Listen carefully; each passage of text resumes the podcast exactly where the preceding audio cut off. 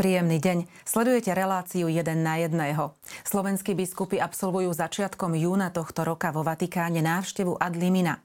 Stretnú sa aj s pápežom Františkom a budú hovoriť o stave cirkvy na Slovensku. Viac o tejto téme sa dnes budem rozprávať s hovorkyňou konferencie biskupov Slovenska Katarínou Jančišinovou, ktorú už vítam v našom štúdiu. Dobrý deň. Dobrý deň.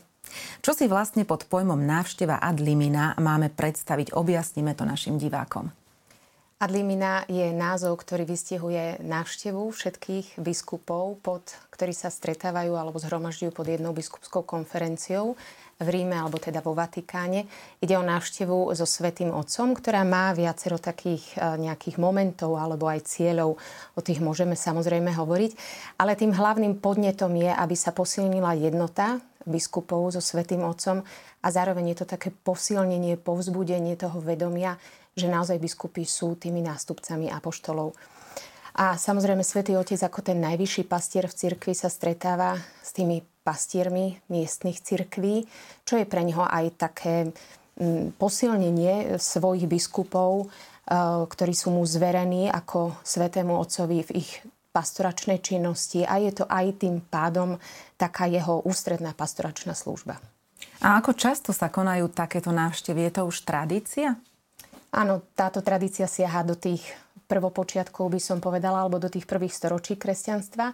Už v podstate e, pápež Zachariáš v roku 743 e, nariadil, aby tieto stretnutia alebo návštevy biskupov u svätého Otca boli povinné a odtedy samozrejme naberajú vždy na inej podobe alebo skôr frekvencii, aj keď podstata a význam zostáva stále ten istý. Ehm, samozrejme dá sa tu hovoriť o takých mm, rôznych aspektoch, či už v tom teologickom aspekte alebo duchovno-pastoračnom, no a samozrejme aj tom e, právno-administratívnom, hoci ten nie je úplne ten ústredný, pretože stále je to predovšetkým to stretnutie, ktorým, ktorému, ku ktorému dochádza zo strany biskupov so Svetým Otcom. Stretávajú sa u ňoho na osobnej audiencii, čo sa aj tentokrát udeje a myslím, že je to také vyznamenanie za každým, aj pre každého jednotlivo, pre každého z biskupov. Takže termín návštevy sa nám už nezadržateľne blíži. Ako vlastne prebieha takáto návšteva? Buďme trošku konkrétnejší. No, sú to, možno teraz je vhodné spomenúť tie tri základné ciele, ktorým je v prvom rade uctiť si hroby svätých apoštolov Petra a Pavla, a kde sa biskupy schádzajú a slávia sa aj sväté omše. Potom je to tá už spomínaná osobná audiencia u svätého Otca. No a nakoniec aj samotné kontakty s jednotlivými dikastériami rímskej kúrie. No a práve toto putovanie k hrobom apoštolov svätých Petra a Pavla je aj také naviazanie alebo vyjadrenie tej kontinuity, náväznosti, ktorá je v princípe cirkvi prítomná od počiatku a dáva tomu taký veľmi hlboký a duchovný rozmer. Kto všetko bude reprezentovať našu krajinu, naše Slovensko na tejto návšteve?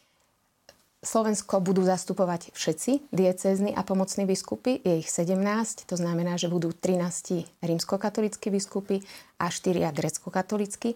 No a zástupcami bude aj za generálny sekretariat konferencie biskupov Slovenska výkonný tajomník otec Ivan Ružička a takisto tlačová kancelária konferencie biskupov Slovenska.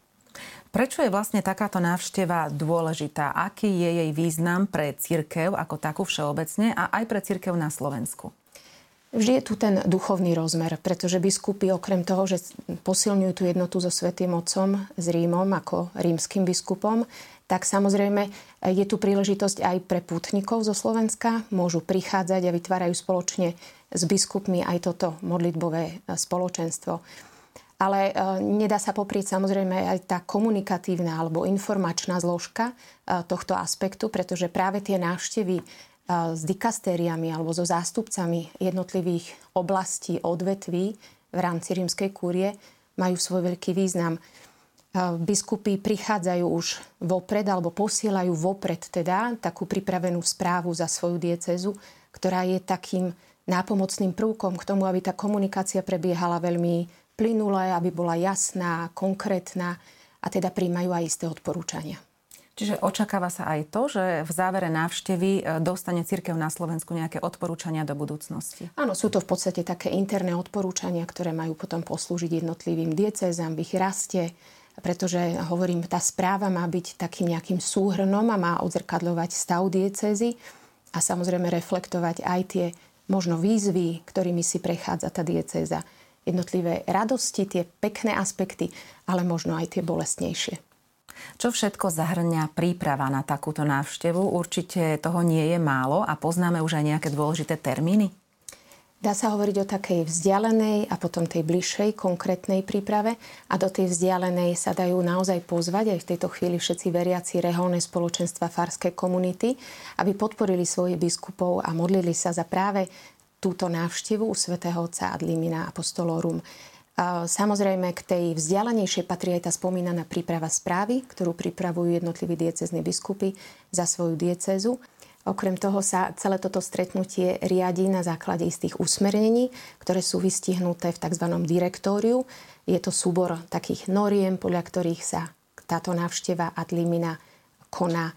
Samozrejme aj na tej miestnej úrovni je dôležitá koordinácia všetkých e, priebehov udalostí, ktorá prebieha cez generálny sekretariat konferencie biskupov Slovenska a zároveň vo Vatikáne tým partnerom je dikastérium pre biskupov a v rámci neho existuje aj úrad pre koordináciu návštevy ad limina. E, za nás teda komunikuje predovšetkým výkonný tajomník a samozrejme e, v spolupráci so všetkými členmi generálneho sekretariatu, hlavne teda s nami, s, tlačovým, s tlačovou kanceláriou, ale tí najdôležitejší účastníci sú samozrejme biskupy.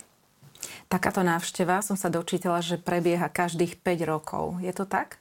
Áno, tá frekvencia sa samozrejme môže líšiť. Vidíme to aj podľa toho, kedy sa konali tie návštevy slovenských biskupov.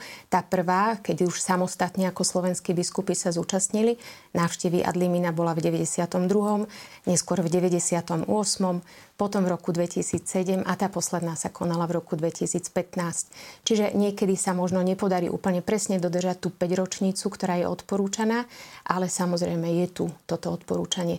Kedy si to bolo aj častejšie, potom sa to v priebehu staročí aj menilo, aj tá frekvencia, aj ten spôsob návštevy. Je to určite príležitosť, eh, aby biskupy zhrnuli v eh, syntéze to, čo by chceli predniesť Svetému Otcovi. A som presvedčená, že to je nie len taká vzprúha pre našich biskupov, pre všetkých biskupov, ktorí za biskupské konferencie prichádzajú, ale takisto aj pre samotného Svetého Otca, ktorý vieme, že je načúvajúci a je to aj pre ňoho nielen povzbudením, ale aj takým obohatením, keď má pred sebou tú pestrosť jednotlivých e, zastúpení celého sveta. Povedzme si ešte na záver e, niečo o tých dôležitých termínoch. Čo konkrétne čaká našich biskupov pri tejto návšteve? Jednotliví biskupy sa budú schádzať na tej osobnej audiencii, ktorú sme už spomenuli viackrát. Tá bude 7. júna, pretože celé to bude v podstate vrcholiť tou audienciou a potom sa vracajú domov 8. júna. No a okrem toho sú naplánované aj sveté omše, ktoré budú prebiehať v jednotlivých pápežských bazilikách. Či už je to Bazilika svätého Petra alebo svätého Pavla za hradbami, Bazilike Santa Maria Maggiore alebo aj v Lateránskej bazilike. A tieto časy budú postupne zverejnené a ak bude príležitosť, tak sú samozrejme pozvaní aj prítomní veriaci, ktorí sa budú v tom čase nachádzať vo Vatikáne alebo v Ríme. Ehm, dá sa povedať, že celý ten program prebieha neustále a doľaďuje sa a môže dochádzať aj k istým zmenám a úpravám a prebieha po konzultáciách s dikasteriom pre biskupov, v rámci ktorého teda funguje úrad, ktorý tieto všetky veci v spolupráci s generálnym sekretariatom pripravuje. Tak ja vám v tejto chvíli ďakujem za návštevu v štúdiu aj za rozhovor. Určite aj o tejto návšteve budeme v televízii Lux informovať. Ďakujem pekne. O pripravovanej návšteve slovenských biskupov ad limina v Ríme som sa dnes rozprávala s hovorkyňou konferencie biskupov Slovenska Katarínou Jančišinovou. Dovidenia opäť o týždeň.